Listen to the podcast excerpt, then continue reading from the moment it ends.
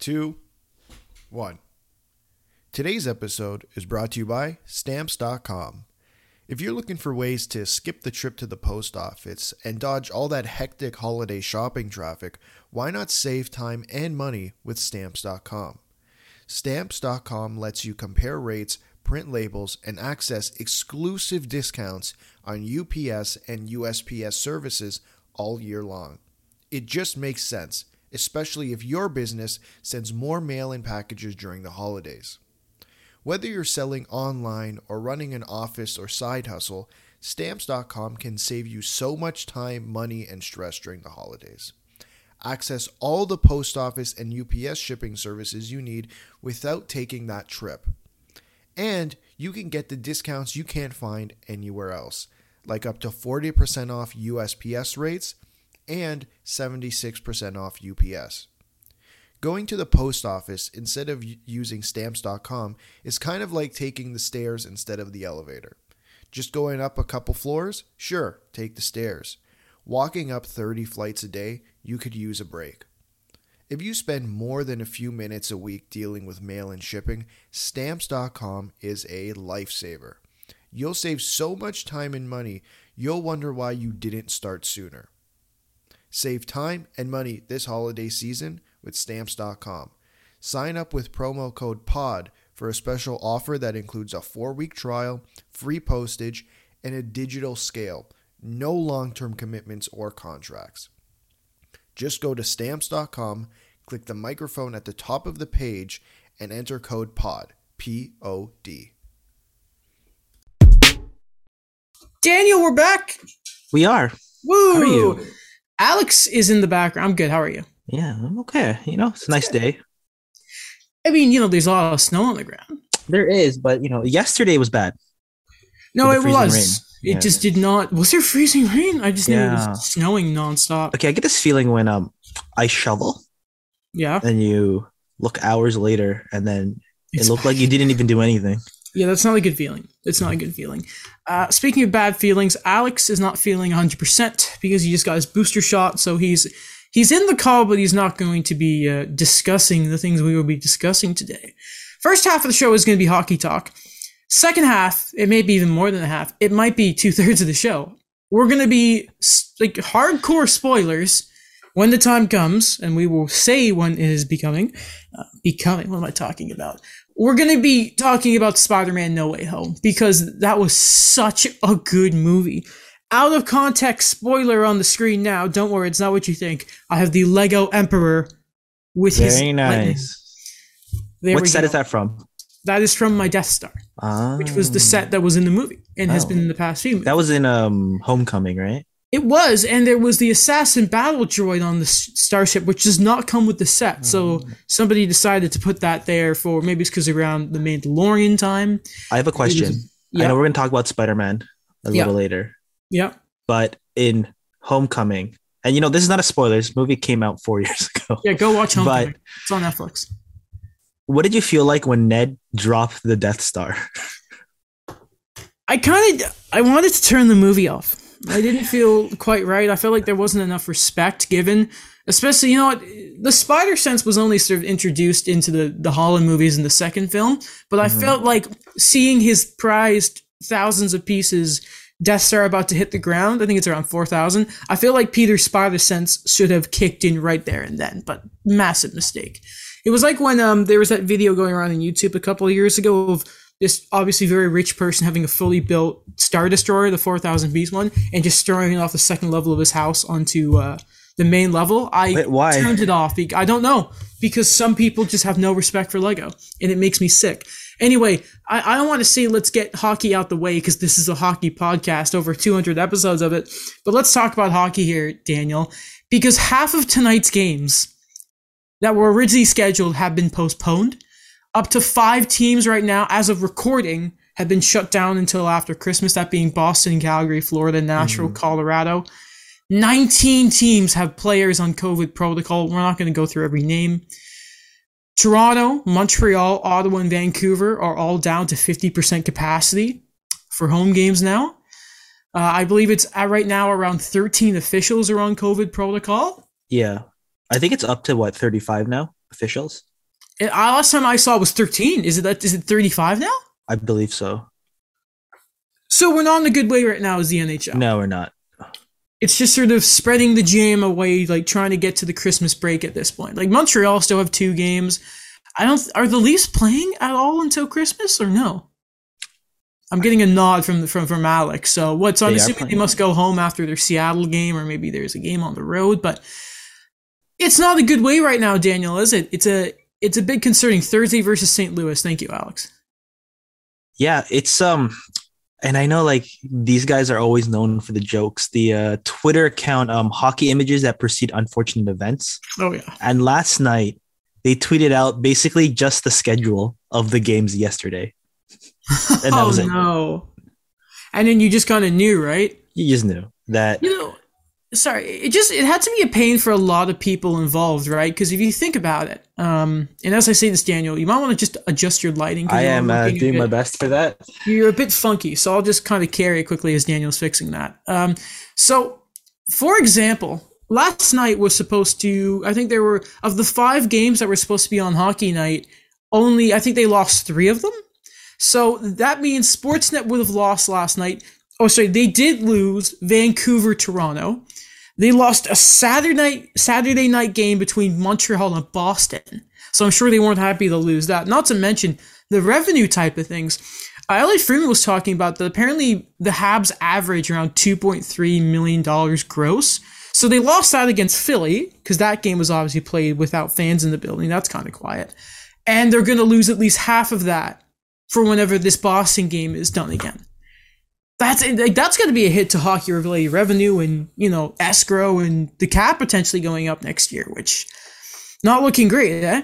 That's a huge chunk of you know the expected needed money that the NHL you know sorely sorely wanted in terms of that big announcement they had when they mentioned that this is where we are in terms of the revenue you know escrow is not going to be here forever we're going to see the cap go up and then these are the projected earnings we're going to have for a certain time and you know the 5 billion not big in terms of what other leagues are doing but progress with what we wanted for the NHL and right now it's just it it doesn't it feel like it doesn't it feel like when we just went back to online school and then the NHL just shut down and then it's all happening again. I don't feel that deep of dis- despair. I'm not Mhm. at that point. Uh, now I'll tell you, the day before we went to the no, sorry, the day we went to the movies, a lot of us, my family and I, just sort of went around and you know we were getting, gathering some materials because I said, okay, let's go out and let's get a new thing of toilet paper and all this type of stuff because you know people are gonna. We didn't get like six things, but we got one package because I'm not. We're not maniacs in, in this household. Um, but we we got prepared just in case because it, it in that sense. But you know, it, it's still. I think what helps is the thing of vaccines and all the players that are on COVID protocol. They're mild symptoms at least. No one is getting seriously seriously sick.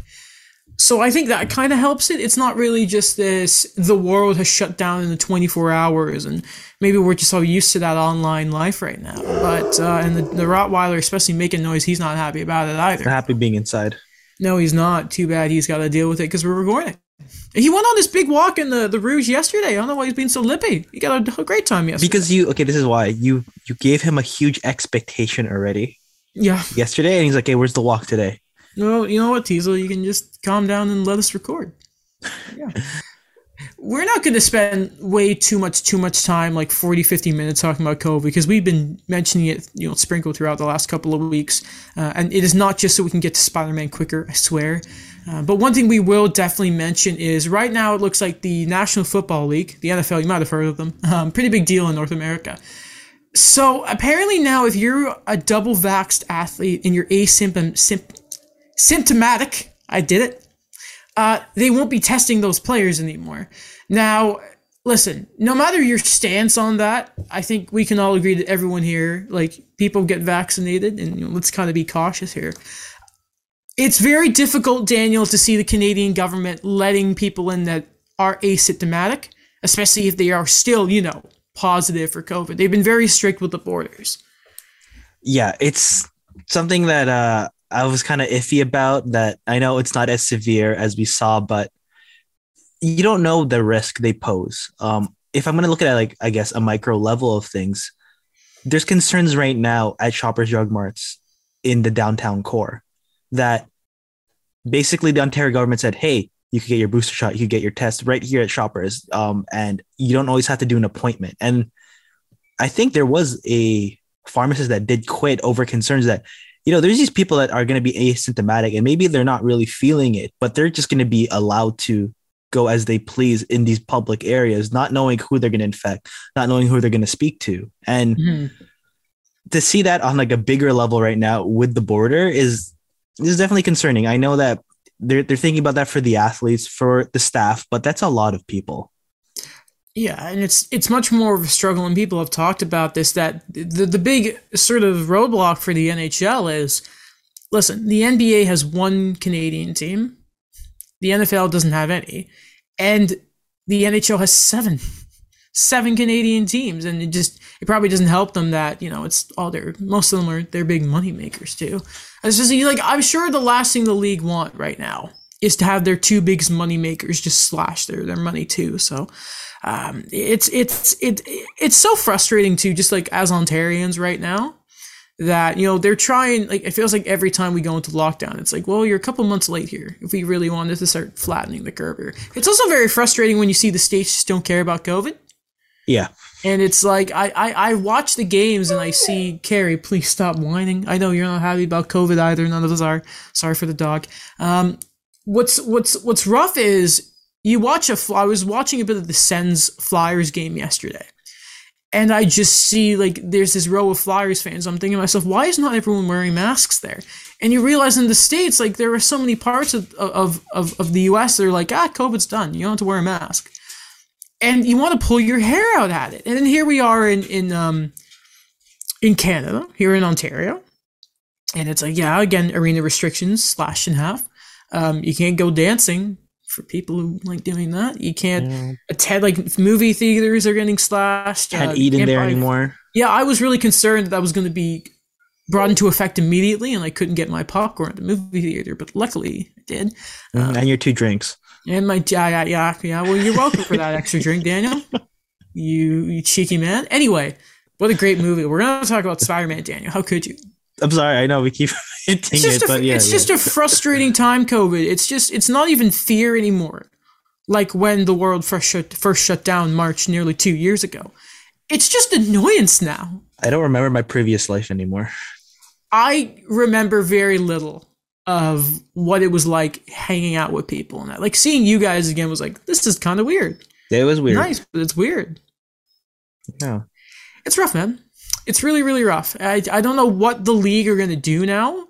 I know in like last night on, on the hockey night broadcast they were mentioning um, the the stay at home mini series that were happening. Yeah. Like you're sort of I remember screaming about that to start the year why they should have kept that. It was good for travel. It was easier for the players. And apparently, and we still don't have taxi squads, and maybe like people saying that's not going to stop them. You know, it, it prevents you know short-handed rosters and that. Some teams get to vote to play or not, some aren't. Players like Nick Cousins calling for the season to, to go on a pause. Jonathan Drouin doesn't feel safe. I don't know, man. Like, do they go back to the North Division in that? Like, what do you do? Yeah, I don't know. It's just because right now you have a bunch of guys that are asymptomatic. You're going to have to assess a lot of them in the coming weeks. And you, I guess you're just going to have to have a I guess what we said before, like a more isolating plan in terms of maybe we have to go back to those types of divisions. And listen, it's weird now because I remember two weeks, two, three weeks ago, we were speaking about the bigger picture with hockey in 2022. We we're talking about the Olympics, and now it's just even you know the regular season games are struggling to are struggling to even happen. And I, you know, we talk about hockey, we talk about the NHL, but we could even even say U Sports, the OUA. There are no games from last week until yeah. the end of January right now, and that's also something that's highly contained within their certain divisions. The the leaguer, it seems like we're going. I mentioned this last episode, but back to the sort of ground zero protocols and I like if you're a player and it's again like, like I understand this 100% again perspective here. Imagine if you're a player and this is going to be a second straight year where the league is telling you, "Hey there, I don't think this part's like official, but you know what? You can't see your family again for Christmas or something." It's a very difficult situation for the league right now. Um, I don't know where they go either, Daniel.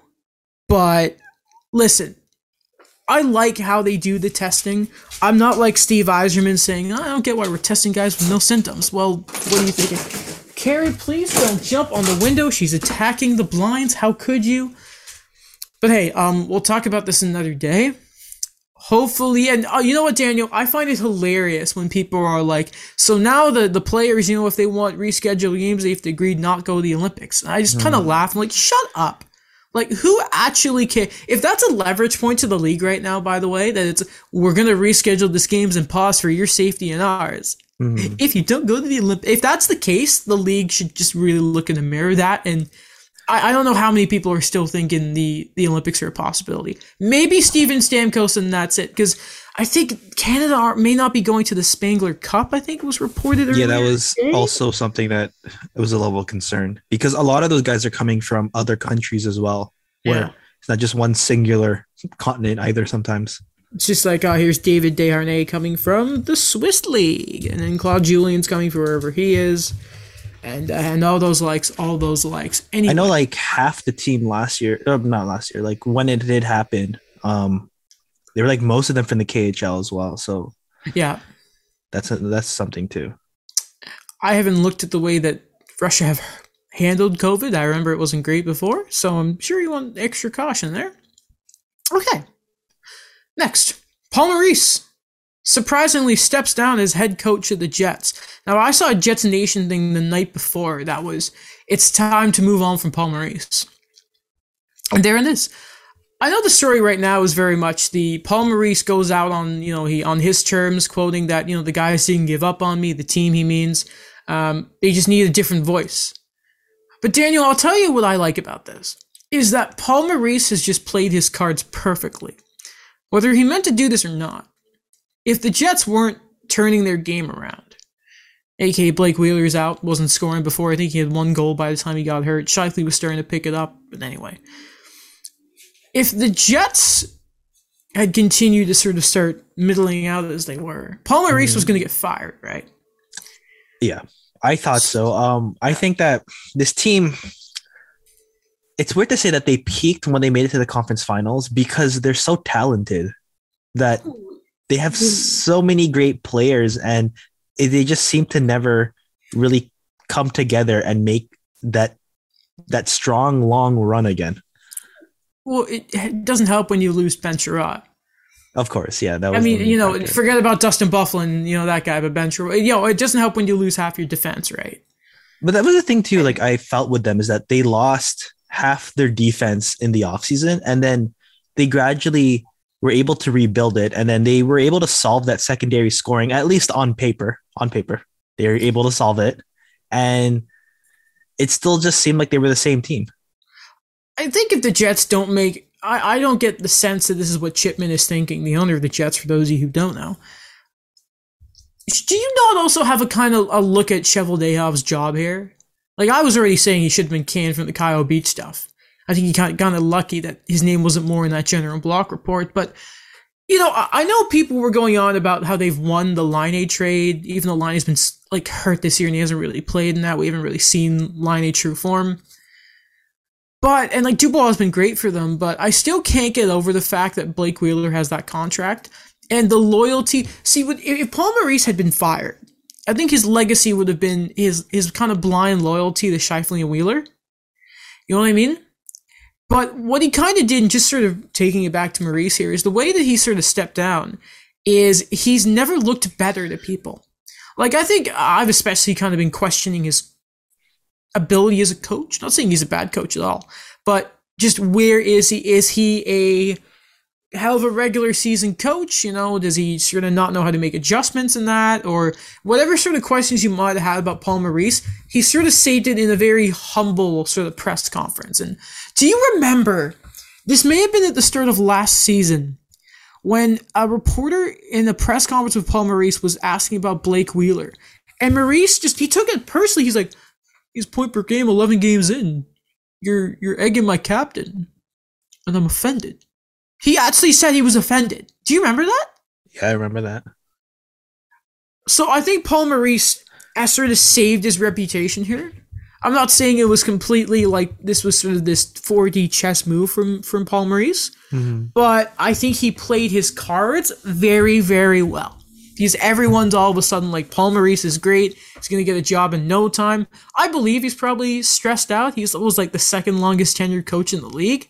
But- yeah, he's he's been there a while. Like that's something too where I found with Paul Maurice when we talk about how he is with his players, how long he's been able to do this job is he was afforded I don't say like a longer leash, but he was like afforded more possibilities and opportunities for him to kind of implement his coaching style there. And I think that yeah, he got to go out on his own terms from what we know. This is from what we know. He got to go mm-hmm. out on his own terms and yeah, he just it's just something now that what happens now because it wasn't like a dramatic thing. It wasn't something where it's like, yeah, this team bottomed out and it's time to fix everything. It's just, you know, they need the adjusting and he knew it. Mm-hmm. You know, I was having a discussion with a buddy of mine. He's like, "Man, I don't know if Paul Maurice. You know, I think he was a Buddy. Robinson. Not Buddy, no, not Buddy Robinson. A buddy of mine, like he was like, "Yeah, Paul Maurice did it," and I kind of questioned, like, remember that famous John Tortorella quote? He's like, "You know, as a head coach, you got to get your best players to play." Right. I wonder if also some lines in the same with Maurice this season, if he was eventually fired, was you know Scheifele wasn't performing to start, Blake Wheeler hadn't. Um, like I- I'm gonna ignore that Kyle Connor is tied 10th in scoring right now, selectively, but like how the Patrik Laine ace, I still want to know what happened behind the scenes there. I think there's there's some questions, and again, the smoke screen, great Pokemon move, lower the uh, evasiveness of your opponent, um, or accuracy. Sorry, but yeah, um, I'll tell you who doesn't need accuracy boost though. Alex Ovechkin. Smooth transition there. Didn't even mean to do that. Wow. Uh, he is third in scoring right now in the NHL. He has 47 points. He's two points back of McDavid and Draisaitl. Not 30 goals, imagine. 22 goals right now. I am saying it right now. My early season MVP is Alexander Ovechkin. Yeah, I can agree with that. Especially he's been able to do the way Washington's rosters looked. Man, okay, so you, for those of you who didn't see this, so TJ Oshie, it's not TJ well, he just got put on protocol today. Uh, so Nick Backstrom hadn't played at all this year because he was uh, that nagging hip injury. First game back, assists on an Ovechkin power play goal, poetry in motion, right? They even do that. What's that? It's this new TikTok thing of like it's the the people nodding their head and then Yeah, like, yeah, I saw see to the side. I, I don't know how you describe it because I don't know how that works, but um, and it was like when you get to play with your bestie again, and it's Backstrom with Ovechkin. He plays the one game, does great, and then Backstrom's back on COVID protocol, and he's not playing. It's Poor so guy. unfortunate. Like, man, Washington season, like they've stayed afloat, but just the unfortunate things that are happening to them. Yeah, I feel bad for them. All right, speaking of which, since I have it up, Carrie, do not eat the cans of Pepsi. Anyway, uh, Cans of top Pepsi? ten. What? Cans of Pepsi. You know, it's just a it's a recycling bag I have. She's- Sponsored by Pepsi. No. I wish. We get- Hopefully. One day. Can we get sponsored by Lego, please? I will build all the sets and put them in the background if you want. I'm uh, begging We'll you. we'll build the sets and I we'll drink. Pepsi during the uh, no no I'll I'll How assist. about Mountain Dew sponsor us for a Halo Double XP? Anyway, All right. anyway, anyway. So here are your top ten scores in the league. Tied tenth, uh, Sebastian Aho, Kyle Connor, John Tavares, pretty good. Uh, tied. I don't like the way that ESPN have this because it's ten, and then it's here is four players tied for sixth, but it's technically six through nine. Uh, tied six, uh, Matthews, Kaprizov, Panarin, Huberdeau, Stamkos, but or Stamkos is fifth. Sorry, fourth, Nazem Kadri. Contract year. Very They good. get paid. I was I didn't think he'd get like that eight million dollar deal. I think he is now. And then obviously Ovechkin and Draisaitl, then McDavid. Oilers fun win against Seattle last night. Eh, Are they getting Kadri? I mean, you know, we've had Seattle. no, I don't think that goes. Or do you mean Edmonton? Because they don't need him. But is that what you're saying? Edmonton's gonna. Wait, where are you going there? You don't know? Okay, well, I don't enough. know. Okay, Daniel, I don't know why you wanted to talk about this so badly, but Robby Fabbri signs a three-year contract extension with the Detroit Red Wings. It's worth twelve million dollars. That's a four million dollar AAV. If you're curious about comparables, there's Joonas Donskoi and Alex Iafallo, two players I don't think he's as good as. So go ahead. What do you want to say? Okay, two things. Every time we say Alex Alafalo, Alafalo reminds me of saying Alex I want to follow. So it's like Alex, please follow his Twitter. This Alex, our Alex. But again, Okay. so for Robby Fabbri, I don't know. Like I know Alex, our Alex put that in the doc, but you oh, know was that Alex? the definition of a comeback kid. Am I right? After two surgeries, two seasons removed um, from being a real junior legend, and then St. Louis gives up on him. It is very much. and he a- does well. You know what did they trade? They traded Jacob de la Rose for him. I think yeah, because it was that. I remember at the time the trade was, oh, here's Yzerman making a really nice move. I just I think it's an overpayment, but it's it's very much. Uh, I could I could have seen him getting flipped for an asset, but I mean Detroit want to play meaningful games, right? So Mm-hmm. I don't have much to say on this. Again, I think it's a bit rich, but like, who cares? You're Detroit. Like, who are you really paying that this is going to affect?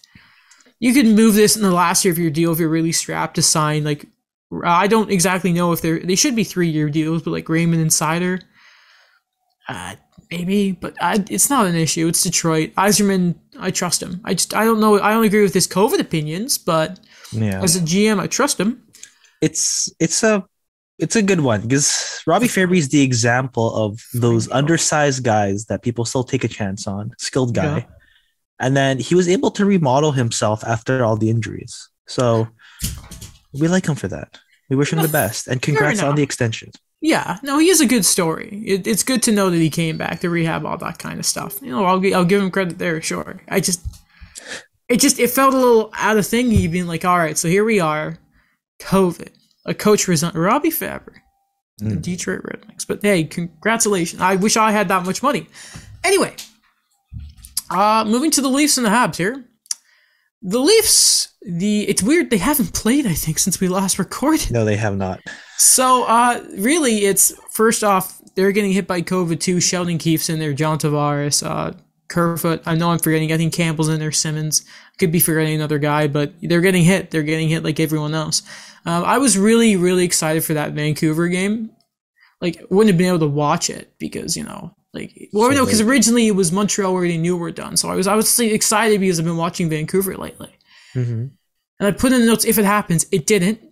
Um, so the only thing we can really talk about, uh, Jason Spezza's suspension is lowered from six games to four. Uh, the commissioner obviously had that first appeal, um, or directed to the commissioner. And Gary Bettman's two big reasonings to lowering it was a uh, Spezza's clean history in his 1300 game career, uh, fair, and the second being that, and this one is kind of garbage, that Pionk was not hurt longer. Don't know how I Okay. feel about that. I mean, like, how are you going to be able to assess that, like, in the moment? But okay, If you want proof that the league don't care about concussions, just look at that. But it's weird. It's I know this is ironic because they're not playing, but you know, he already missed the four games, and then he's just going to miss these other two games anyways. well, he'll get like twenty thousand dollars back because, or like two two thousand maybe. I don't know. This league is dumb. I don't like. It's surprising that Gary went back on it, but I don't know. Is there Was a is- veteran guy, you know, you got to take care of the veteran guys. does he care about Jason Spezza? I don't know. Honestly, Maybe not. all right. Alex is nodding no, so I agree with Alex. Just whatever. I I don't know what else to talk about with the Leafs. like, Just I- it's bad. Like I think what yeah, Spezza, TJ Brodie, Travis Yeah, that was the other one. Yeah. Sheldon Keefe, they're all on protocol as well. So like half the team. Yeah. No, fair enough. So I we mean, might see Brett Seney on Thursday. I refuse to believe that. I know. I don't want it. I don't want it. Get taxi squads. Brett Seney, Um, Alex Steeves, and Kristians Rubins. Fair enough. Chris, big guy, Kristians Rubins. Uh, Montreal, obviously, Boston game didn't happen. Tier Philly game happened. No fans in the stands. You see? Apparently, Caufield's dad was at the game. He was supposed to go to the game. Yeah, that's sad. That is unfortunate. Um, but we can talk about Montreal's game against Philly. They won their seventh win of the season. I believe in them. Nearly Christmas. Uh, congrats to Laurent Dauphin. Um, you know he scored. That was wait, wait, wait, wait a minute. Do I not talk about this last game? Or last I podcast? Or am I thinking- believe you did, yes, because we talked about Michael McCarron, and why am I putting Laurent Dauphin on this? because I have no idea why I would he mention. it. cost the Habs a first round pick. I mean, sure, Laurent. Good for Laurent Dauphin. I don't even remember. Uh, the big story was Cayden Primeau was called up for this game and this game only for some reason. Uh, I thought he had this pretty solid game. Second goal was a bit soft, but then he stops everyone in the shootout. Uh, Drouin gets the game winner. But the real story here, Daniel, is uh, Cole Caufield had a hell of a game. And have you seen that first power play unit that he's on now? Yeah, see what happens when you give him the time, you give him the opportunities. So Sherrod's the QB on it. Left Okay. half wall is Caufield. Other one is Hoffman. Uh, Suzuki in the slot, and I think at first it was Paling, then Drouin was net front. And they've been good. The goal is coming, but he was playing really, really well. Only played like 15 minutes because Dom Ducharme hates him, but yeah. No, he just he's he's keeping us on our toes, not knowing what he's actually going to do. So, you know, I that's mean, how I see it. Because sometimes when I remember I told you this when I was looking at their lines, their first line, I'm like, this team is just going to back check. I can't see anybody on the first line shooting it. Yeah, and then that's that second unit is awful. I don't know. It's still very questionable, and I think I can't remember who it was. It it was um Perot and someone else is on IR now. Lehkonen has COVID. Um, so the the injuries are. I think it was Armia was put on IR as well. So the the Habs and their their health is just. Here's the thing with Montreal is they haven't been super hit by COVID. Obviously, they lost Nico and Gallagher for a bit, and now Lehkonen's there. But normal injuries too, they have just been. We've talked about it. They've been ravaged. They've been absolutely ravaged. Um, It's for Shane Wright. Don't worry. Obviously, obviously. Um, do we want to talk about Spider Man now? Sorry, that, that transition made me laugh.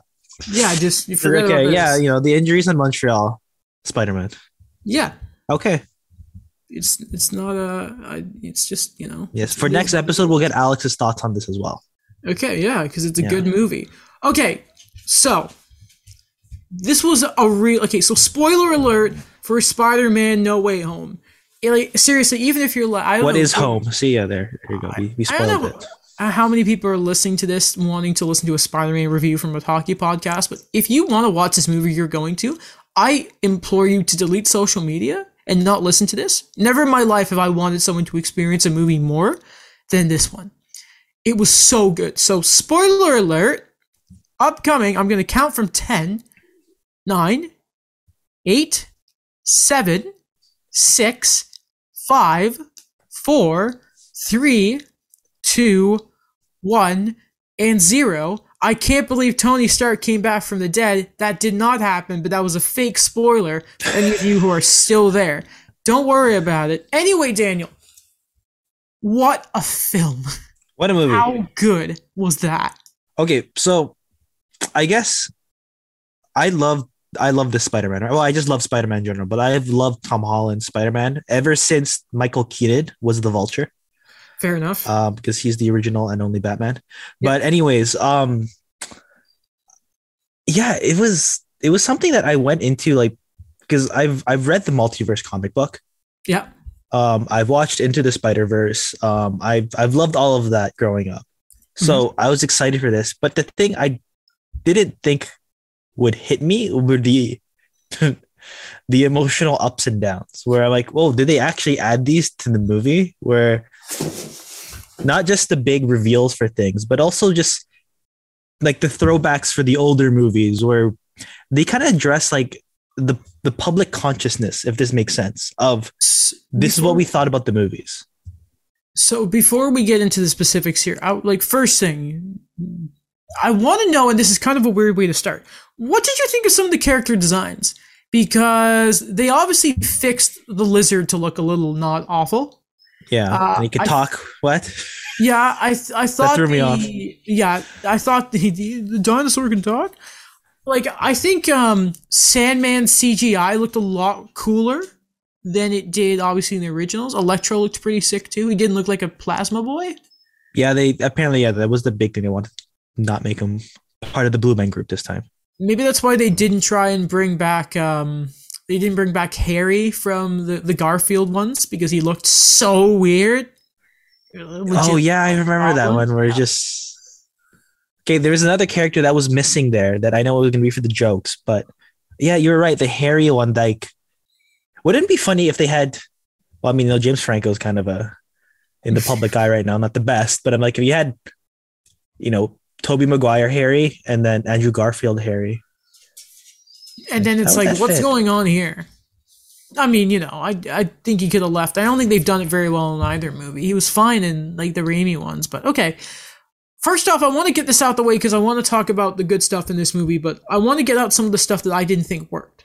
Okay. Okay. And okay, first off, I thought the tone was a bit messy sometimes. Because so obviously Garfield and Maguire show up the scene after Aunt May, Aunt May dies. Mhm. But the problem is, and like that's a great way to like get you feeling great in the movie. You know, Aunt May just died. You're really, really sad. It was really, really good and all that. Um, but there were jokes right away. Now, like, did you need to do that? I thought that was a bit off. They didn't Um, let it breathe, if that makes sense. Yeah, they didn't let the Aunt May thing breathe. Yeah, it was. You know, you felt horrible because you know Happy's there and he's telling Peter to run. But yeah, you needed a bit more. Um, like you were maybe expecting Peter, like I don't know, swing away, he falls into a trash can, something that feels Spider-Man. You know what I mean? Um, I still don't know why Doctor Strange decided to mess with time. There was that throwaway line about like some party, but he threw away half the universe in Infinity War because it was the best way. And he just helped a kid because I he felt bad. Like Stephen Strange, if you've read the comics, Daniel, you have, I'm pretty sure. Yeah. He's basically a magical Tony Stark, isn't he? He's a dick. Yeah, he's not a good guy. I mean, but he, that's the thing. He's like he's mean, but he's responsible. I think that's the big thing. Yeah, that's massive. I remember Tony from Homecoming. You know, he, I mean, like he matured since the older Iron Man's, but like at this point in time, after everything that has happened or is going to happen as well, Tony is still responsible. yeah, he takes the suit away from Peter. Yeah. And he's like, it's a homeless thing. It's more than suit. I just didn't, I don't get what Strange's motivations were there. I just, I don't know. I just, I didn't like it. I didn't really. I, also, why can Ned use magic? Like, I haven't seen Doctor Strange, so maybe there's an explanation. But I, I I didn't get that. Can, like, just everyone use magic if they have, like, a ring? Like, why could Ned use magic? Why? I know what you mean. Other than like, I, I knew this in the trailers already. Like I watched the f- the first trailer, the teaser trailer, Yeah. when they explain like, oh, this is what happens.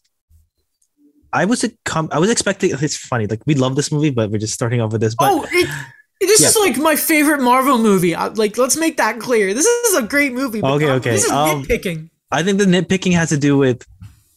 I just came in expecting they were gonna explain or elaborate more on why did he decide to help Peter with this, right? Like, like we talk about like so many other throwbacks to the Avenger movies for Infinity War. It's like you know how many things happened there, and that's why they had to decide on things. It's not just like because one kid was having a bad time.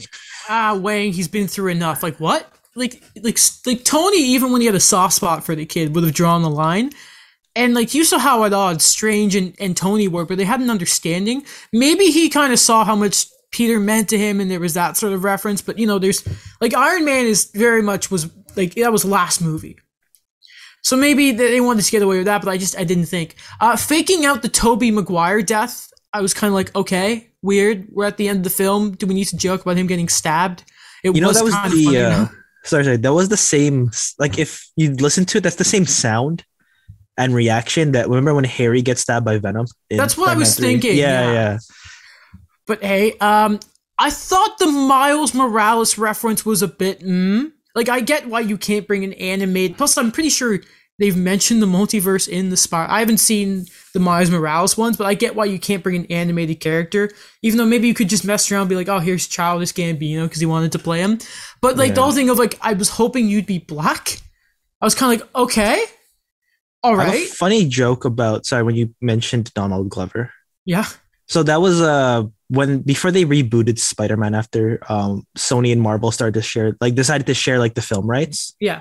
Um Donald Glover was supposed to be the guy that succeeded Andrew Garfield, but the thing is people got the rumor wrong where they put Danny Glover is supposed to be the next Spider-Man and yeah, we all know who he is, but like you know the old guy in um From Saw and uh, yeah. in Lethal Weapon. Yes. Um, but like, listen, yeah, that's why I referenced. I don't know why I call him Childish Gambino. I don't know. Does he even go by that still? Yeah, Anyway, he's a- he has his, he has that. He has Troy Barnes. what? Why? you- No one needs that many names. Anyway, No, it was it's a bit his like, character ooh. Community. But like, you could have Black Spider. Like that clip of of Stan Lee going around saying the best thing we did, and it was by accident, was we made the Spider-Man costume cover every all the skin, so it could be anyone behind the suit. It was just kind of like, oh, okay, this is a bit of a it was a bit of an awkward joke. I was kind of like, ah. They- There were some laughs in the theater room. Like I didn't find that very funny, but Fun uh, fact with that, Tom McFarlane, because he's the guy who also worked on Spider Man in the 80s. He was actually the guy that created like Venom. Well, he helped, he bought the rights to Venom and then he put him in the comic books. Yeah. Um, he said that about when he created Spawn, where he wanted the whole suit to cover it because you wouldn't know who the guy is.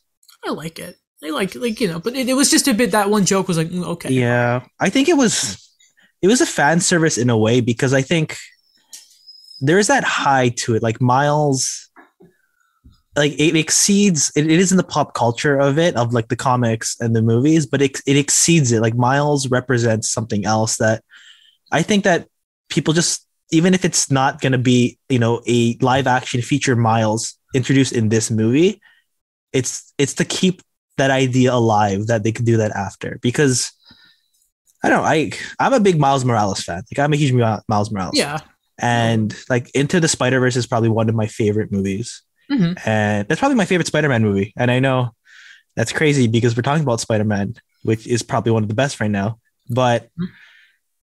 yeah, it's it's something where it's like for me, it's just if there was a bit of a follow up to it, like that's what I was gonna think about in the end credits.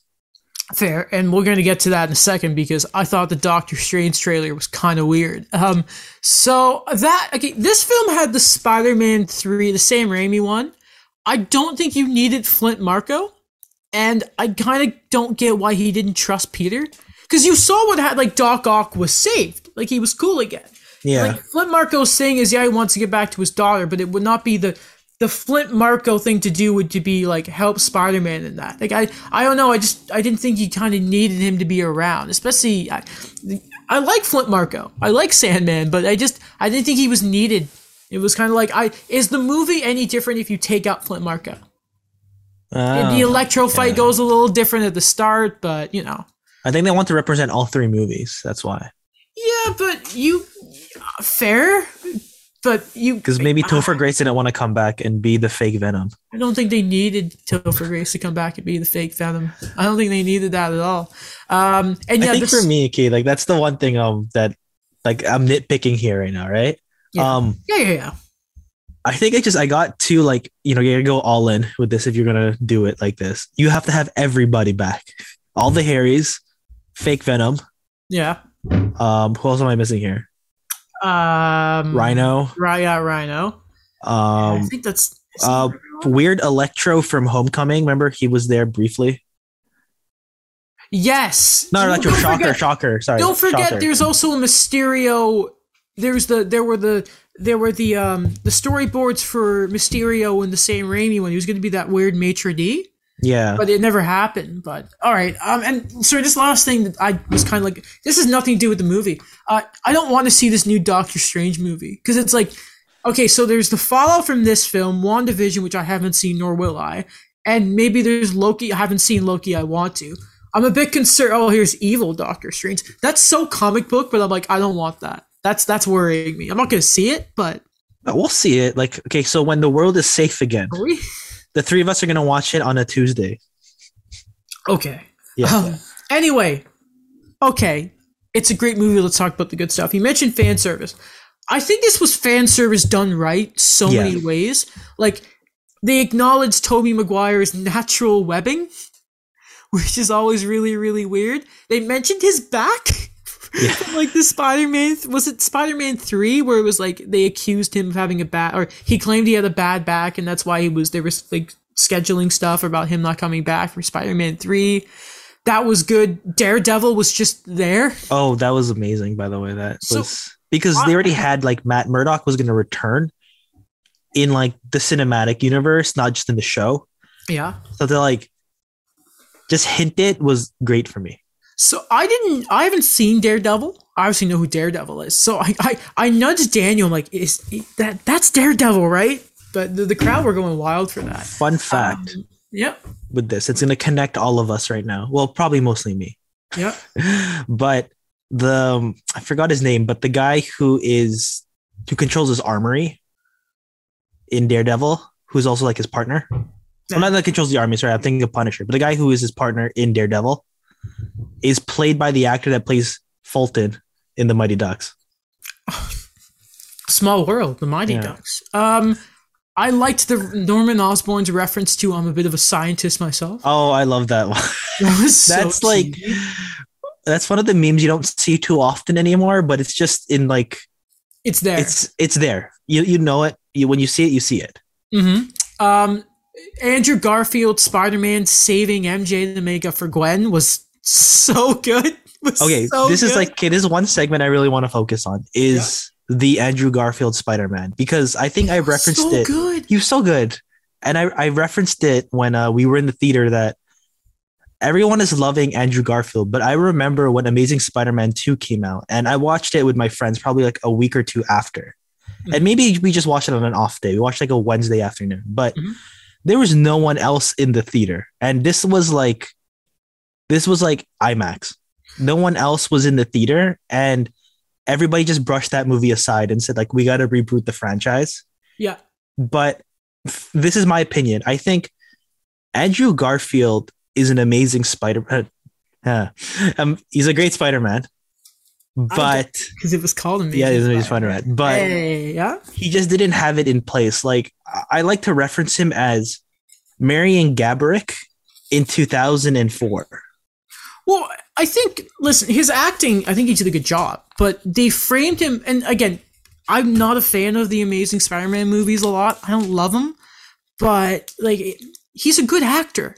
He's great. And like well, the thing with with him is like in this movie, he they made him such a dork, which is great because I think a knockback I kind of had is they made him a skater boy in the origin in the, the Amazing Spider-Man movies. I'm like, that's not Peter Parker.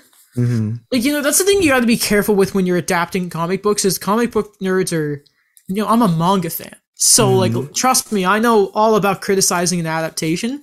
Um, but like you got to be careful with that. Not to mention, I don't think Aunt May and Ben um and um sorry and Ben Parker were done great with him. But like there was a lot wrong with the way those movies were written and like how his parents were still alive. I was like, what yeah, that that part is just like I don't like that part. But in terms of like but he was the great. character, in he's great. No he's Way great. Home. Yeah, yeah, he's he was great. I like to like. I think it's just maybe I did watch it at a formative time in my life when I Mhm. was younger. But I think for Amazing Spider-Man, I think I related more with the Andrew Garfield.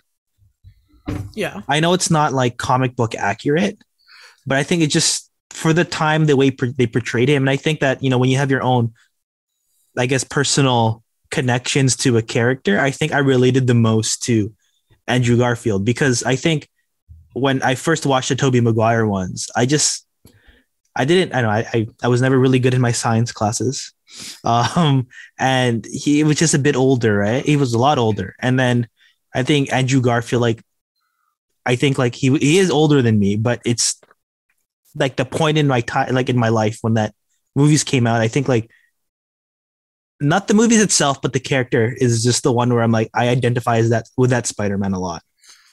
I you know I you're a few years older than me, but like I grew up with Sam Raimi. Those were my movies. But I think what kind of, especially the original one that might throw people off, and people make fun of Tobey Maguire's cry face. I think it's a product of making it. You know what? One Piece is a manga I love, and when you can get away with a manga and then an anime and the animation or the, the goofy facial expressions, I wonder if part of Tobey's sort of wild like uh, aneurysms is is very trying to be very accurate to the panel of a comic, and I wonder if that's almost sometimes a detriment to his performance. But uh, that you know, anyway, sort of going back, we will talk about the Spider Mans in a second here. Uh, last thing that I really liked, fan service, and we're gonna get to more really really good stuff. But it's to do with fan service. I love musical cues so much. So when Peter, Tobey Peter was talking to Doc Ock and Flint Marko, and they played his theme, what a nice touch that was. Yeah, I loved it. Mm, just ah, it just It's nothing new because like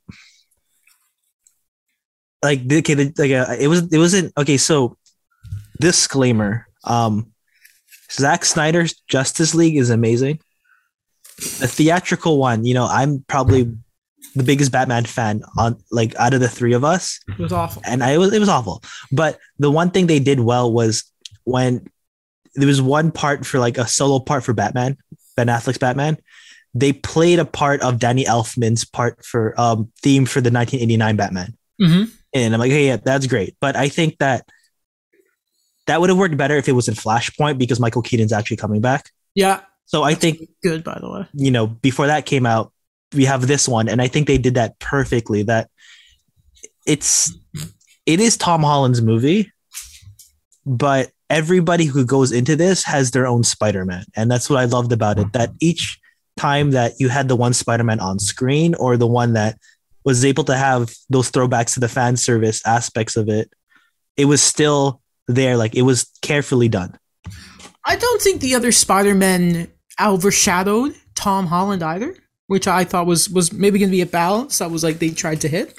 But I, I thought they did really good. You know what else I liked? People like I think you gotta like would would sometimes forget about is Peter's a giant nerd. So like seeing all three of the Peter Parkers in the lab working on all their like the science projects and like the cures for the villains, I thought was so neat. This is one of those things like I, I like what you're doing here. I really, really like this. Um, what else was really, really, really nice? Um, yeah, because again, like science is so such a part of Peter's character. Um, just seeing all three of them together, like uh, this is the first movie I've been to when it's like a raucous crowd. 'cause normally I don't like it, but like when when Andrew Garfield popped, like you could you could tell it was about to happen. And when he takes the mask off, it was so. And then it's like Peter Parker, and you know Tobey's coming. It, it made the movie 10 times better. Yeah, I think so too. That it, like, um, I've mentioned it before. It's funny. I'm I'm bringing back all the stories I told you guys when we were together on Friday, but it is true when to when you're in this moment when you want to watch these movies on the first day and get those types of reactions, especially when there's the big reveals. Mhm. It's it's weird when you don't get it because I think I told you when I first watched Endgame, I just waited so long for it to to not watch it because basically it was sold out everywhere. And I'm like, ah, I'll watch it when I watch it. And then I eventually watched it when I was working at Ted Rogers, and my boss is like, yeah, just come back whenever. So I'm like, yeah, whatever. I just watched Endgame. And to watch it and see those big reveals and just have you you and like an elderly couple on the left over there. Spoiler alert for Endgame. I wish I had been in a full theater of hyped fans when Captain America picked up Thor's hammer because I had to stop myself from freaking out in the in the in the theater. It was so good. It was it was like this is so cool. And you know what? It helps is you can tell that the ones especially cheering for Tobey, it's kids. Like again, this is what I always stand by this. The reason I will always have a benefit of the doubt for DCs, I grew up watching the Justice League cartoons, right? And but I'll also have a great for Marvel for like mainly the X-Men and, and Spider-Man. Like Spider-Man is just such a like I could care less about the Eternals. I could care less about about Hawkeye or any of them, but you Did you get say hot guy? Hawkeye. Okay. Hawkeye. Okay. But if you give me my Spider Man, I will watch it all day because that is like just me being a, a kid again. And you could feel it in the theater. It was really cool. Um, do I'm not gonna lie. Okay, so we're gonna move on with this, but I personally, and I don't know if you guys agree with this, but I think, you know, we have three different options with the Spider-Man, but I feel like the way we are, our personalities, the way we like things, the way we talk about things, I think Spider-Man is the most relatable superhero for us. Dude, a hundred. Okay, listen. I love Tom Holland Spider Man the moment he showed up with some Lego. Yeah. Okay, it's just it's as simple as that. Okay, and you know it, the other ones they're just yeah, it was so good. It was so good. Um, what else was was just stupid amazing? Um, talking about the other Spider Man, Tom Holland again. I thought his acting like Yeah, it's great. Mwah, especially after Aunt May's death. And do you know what was cool about that whole sequence? Is they've been sitting on the "with great power comes great responsibility" line with with Tom Holland for three movies, and they used it at the perfect time They did. because they've been kind of spacious when it comes to Uncle Ben because it's been so played out in all the other movies, but they nailed using it and the way it like kind of connects Tobey and Tom, and then they mentioned the same thing with more of like with Gwen with Andrew Garfield. Oh, they they nailed it. It was the Triforce coming together. They really did a good job. They did. And can we talk about that part? Um, that part was done so well, but it annoyed me in a good way. Like, uh, I, I think that like after all the years, you know, all the other movies we've watched him in, we love Willem Dafoe. We just can say that we love Willem Dafoe Yes, as an actor. yes. But I felt like a kid again, where he came back as Goblin. And I'm like, oh, you actually annoy me the same way when I was a little kid. Like, When he- You're, you're a horrible person. Oh yeah, when he throws a every time he throws one of his uh his Yeah. goblin bombs, I'm like, oh, I, mm. but he's you know what they goblin. We'll get to goblin later because I thought they the kids need to understand that goblin is like the villain for Spider-Man, and they did they did so much depth for for Green Goblin. I love Doctor Strange when he sees all three Spider-Man. He's like, he's thinking like, what's happened? what like the, the sorcerer supreme is gonna lose it on me here. Like the wong's gonna be like what have you done here strange? But it's just like just the moment where where they come down and they're doing all their flips to see peter it's just uh and we you're well we're all waiting for that one scene the money shot of all three of them together in their suits. Uh, it was so nice. Um and yeah some of the villains obviously everyone had their guy. Andrew garfield had lizard and electro lizard was fine i guess tobey had doc ock uh, Doc Ock, who was great. Um, Flint Marko, Norman Osborn, but we'll talk about Norman Osborn because he made more like kind of became Tom Holland's character or like big nemesis there. First off, they made him less campy and they made him terrifying. Yeah, they made him a jerk. But they made there was sympathy for Norman because they really played off the mental thing of the goblin, which I don't think they really did at all. Like it was kind of passing. Carrie, please. It was kind of passing, especially with Harry too in the second, in the, in the third movie. But they really like something that I think is going to be a passing moment if they ever go back and visit the old movies. Was as Norman's about to go back and he says, "Peter, what have I done?" Because he realizes, you know, Aunt May's dead and the Statue of Liberty is in pieces around him, and Captain America's like shield. It's it's insane. You did a great job. I did the oh, I think Daniel lagged. Oh no. Oh no. All right. We'll be. Oh wait, Daniel, you back? Am I back? Okay, good. Yeah, no. So yeah, they did Green Goblin really, really well. What'd you think? Yeah, I oh my gosh, like again, it's just like the throwback to all of it where I think I took him for granted as a little kid because I watched I watched those Spider-Mans like crazy Yeah. as a kid. Like I think Spider-Man 2 was one of my Christmas gifts in elementary school. And man, like I I think I took it for granted that I saw the goblin so many times that even in when I was started reading the comic books, it was always the goblin. And it was really refreshing that it was the same familiar one, but a new take on it. Like the part where the Spidey senses happen, Yeah, he's figuring it out. Yeah. he's figuring it all out. I was like, oh, I made a mistake. What did I do? And it's like I let this guy try. I trusted this guy. Yeah, it's. I like at first like I, I didn't like when Willem Dafoe smashes the Goblin helmet because I just wanted to see it back for a while. But when you see like all Norman's face as the Goblin with the equipment, you kind of realize okay, so it does a better job of showing this dichotomy of like the Goblin and Norman. By the way, those Spider-Man villains love experimenting on themselves, don't they? Shout out to Yeah. you, uh, Mr. Lizard. Okay, John Jonah Jameson was great in the way that I hated him so much. I wanted to. He was annoying. Uh, yeah, he was. He was annoying. I was like, man, did you not no sympathy? May's So I- he makes me not trust the media. Ah, yes. I will never work in the Oh, media. no. No, I'm, I'm Oh. lying. We love the media yeah. when it's done correctly. So here's what I wanted. Where were my John John and Jamesons from the other universe? Yeah. Where was his son going in the space shuttle with the symbiote on it? So okay, good question here. Okay, we're gonna okay. Post credit scene number two was was the strange uh, stuff. Um, by the way, It Aunt was May's strange. death. Yes. Yeah. Um, Aunt May's death was the saddest in any Spider-Man movie. Like I agree by the way. that. Okay, this is something I wrote in the notes. This is one thing I wanted to really focus on with that part because we talked about the goblin part. We talked about how it led to Aunt May's death. But for me, it was, to be honest, this was more tragic. And we've mentioned the Uncle Bens. We mentioned the other characters that have died. But for me, I think this was the heaviest because, in a way, we grew up with this May, with Marisa Tomei's May. Yeah. We she first appeared in Civil War, and that was five years ago, guys. Oh yeah, I forgot. There's that clip where he just shows up and he's like, "Are you hitting on my aunt?" Because you think about it, Uncle Ben in the other two movies is there for like a second. Yeah. Aunt May is like nothing in Amazing Spider-Man. She's a horrible family member in the Sam Raimi one. She's awful. This Aunt May was easily, and it's like, why is his aunt like the age of her great grandmother in the Sam Raimi ones too? Yeah, I never got that. It's but no, they they did it good. You mentioned the symbiote, by the way.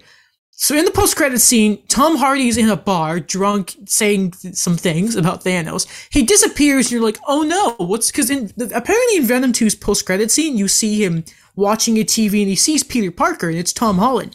But as so he disappears back in his own universe, like all the the villains did. But you see a bit of the symbiote, and it starts moving. So Venom is there the symbiote, the Venom symbiote is there. So I, it's the question of okay, who's going to be Venom because it's not Tom Hardy, and I wonder if hmm. this is I, I I don't know if this is a thing of like, is there something in Tom Hardy's contract? Is he going to go do James Bond now? So he didn't want to do that. Like, I, I- but yeah, who's going to be first off? Venom Spider Man, let's go. Yes. Second off, who the hell's playing Venom now? The symbiote will play in. It's just the symbiote. It's just the like- symbiote. yeah. it's like a thing of Peter. Yeah, but you know, like, there's got to be someone to go against him. Okay, this is one thing I because okay, so the I keep saying this. I've mentioned it before to you guys, but for me, and I think a lot of people, the best comic book run for me for Spider-Man was when Todd McFarlane worked on it in the 80s. Mhm. and that's when he had like he introduced Venom, he introduced Carnage, um, and oh no, he did not introduce Carnage. Sorry, and um, they played out that storyline so well in the comic books that it was just rushed in Spider-Man Three, and it was just kind of that's the only iteration we have of a Spider-Man Venom thing. So my idea of it is why not just split it? Like maybe and this is what they did with um in the comic books as well. And I know you have more liberty with it, but why not have like a Spider-Man where he just has the symbiote for a movie? My dog is being extra lippy. But th- th- what you can also have is like, oh, there's gonna be some noise in a second. Is like you like I think there's like a recent like Marvel thing of like the symbiote taking like trying to work with Hulk. Yeah. You can have the Avengers working with with Venom, and like because like the Marvel ones are now in like the outer space galaxy phase, you can run into the other symbiotes too because there's tons Yeah. of them. So the work is there. Okay, ending of the movie. Peter sacrifices all his relationships. Happy, MJ, everything. I do have questions. So does Ned.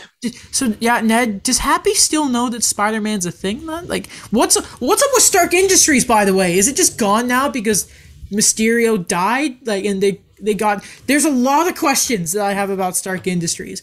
Um, but he sacrifices relationships for the greater good. His friends are going to MIT. Maybe you It's could have cut the runtime by 10, 15 minutes of less MIT stuff, but I digress. But it's a really somber ending. It is. And it's um With the Emperor.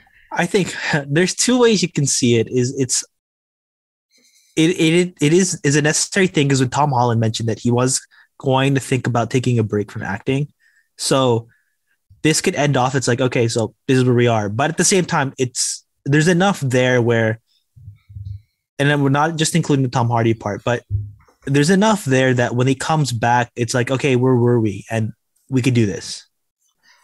It's here's the thing: they're not gonna stop making Spider-Man. No, they're not.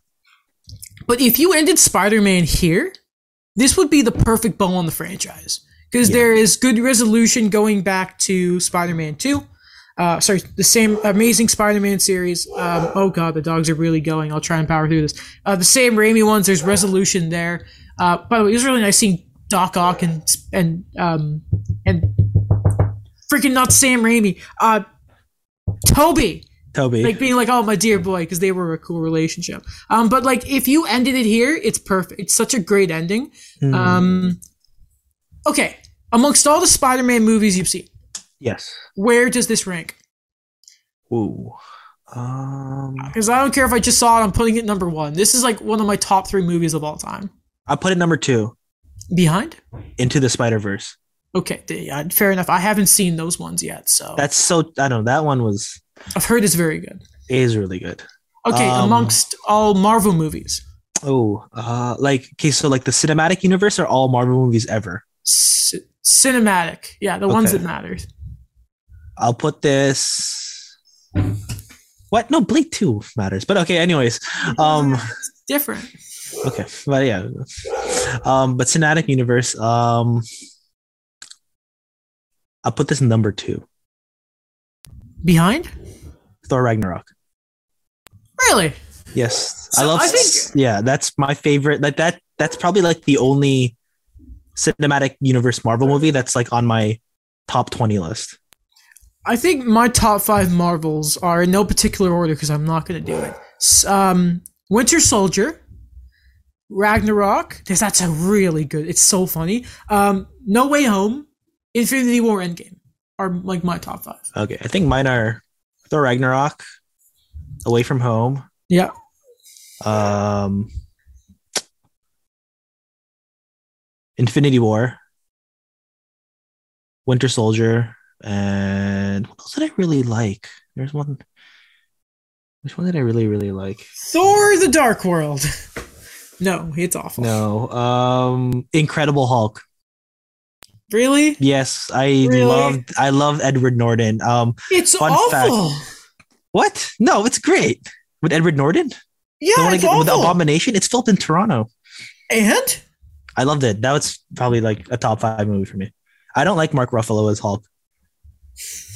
He doesn't feel quite nerdy as Banner. I'll give you that. Um, I did not like Fusion Hulk in Endgame. I thought it was so dumb. Uh, anyway, where is our Planet Thor stuff? Where's that? When's Oh. that happening, Marvel? You cheap bastards. Um, anyway, um, Disney, you're gonna get Lego sales from this. I love. So you know how they're the, at, at the end of the movie, like they have like Peter puts up his Lego Empire. Emperor. Mhm. Um, I saw people saying like, "Oh, here's this raising." Like they did this big philosophical reference, and I just kind of thought they're releasing this in the middle of December and Christmas is coming up. I think Disney's going to want the product placement. Anyway, um, I know them. Alex is probably going to comment comment on this later. Yeah. But uh, he even mentioned if we had more time on Friday, we were going to all go Lego shopping.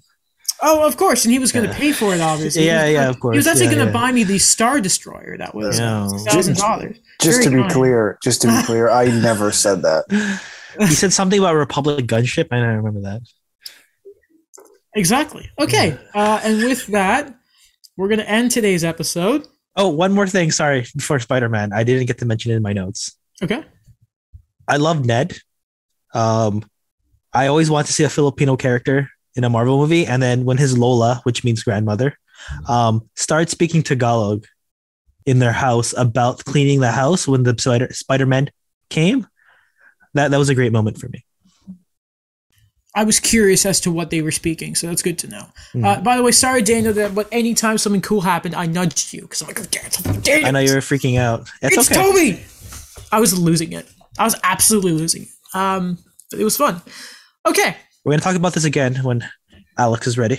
Yeah, yeah, yeah. Okay, like we did, but hopefully it's not six episodes down the line, like someone in the the Leafs documentary. Yeah, Mike. Yeah, that's so. All right. Uh, thank you for listening to this episode of the podcast. Wherever you can download it, download the episode and listen to it on the go. We're trying to get up the downloads too. Never forget. Um, check out all our stuff individually, social medias, all that. Especially check out the TikTok. Let us know. What did you think of Endgame? Uh, Not Endgame, but that was a good movie. What did you Yeah. think of No Way Home? Because it was so good. Oh, something I forgot to mention: the Spider-Man Doctor Strange fight was so cool. That was cool. And that's it.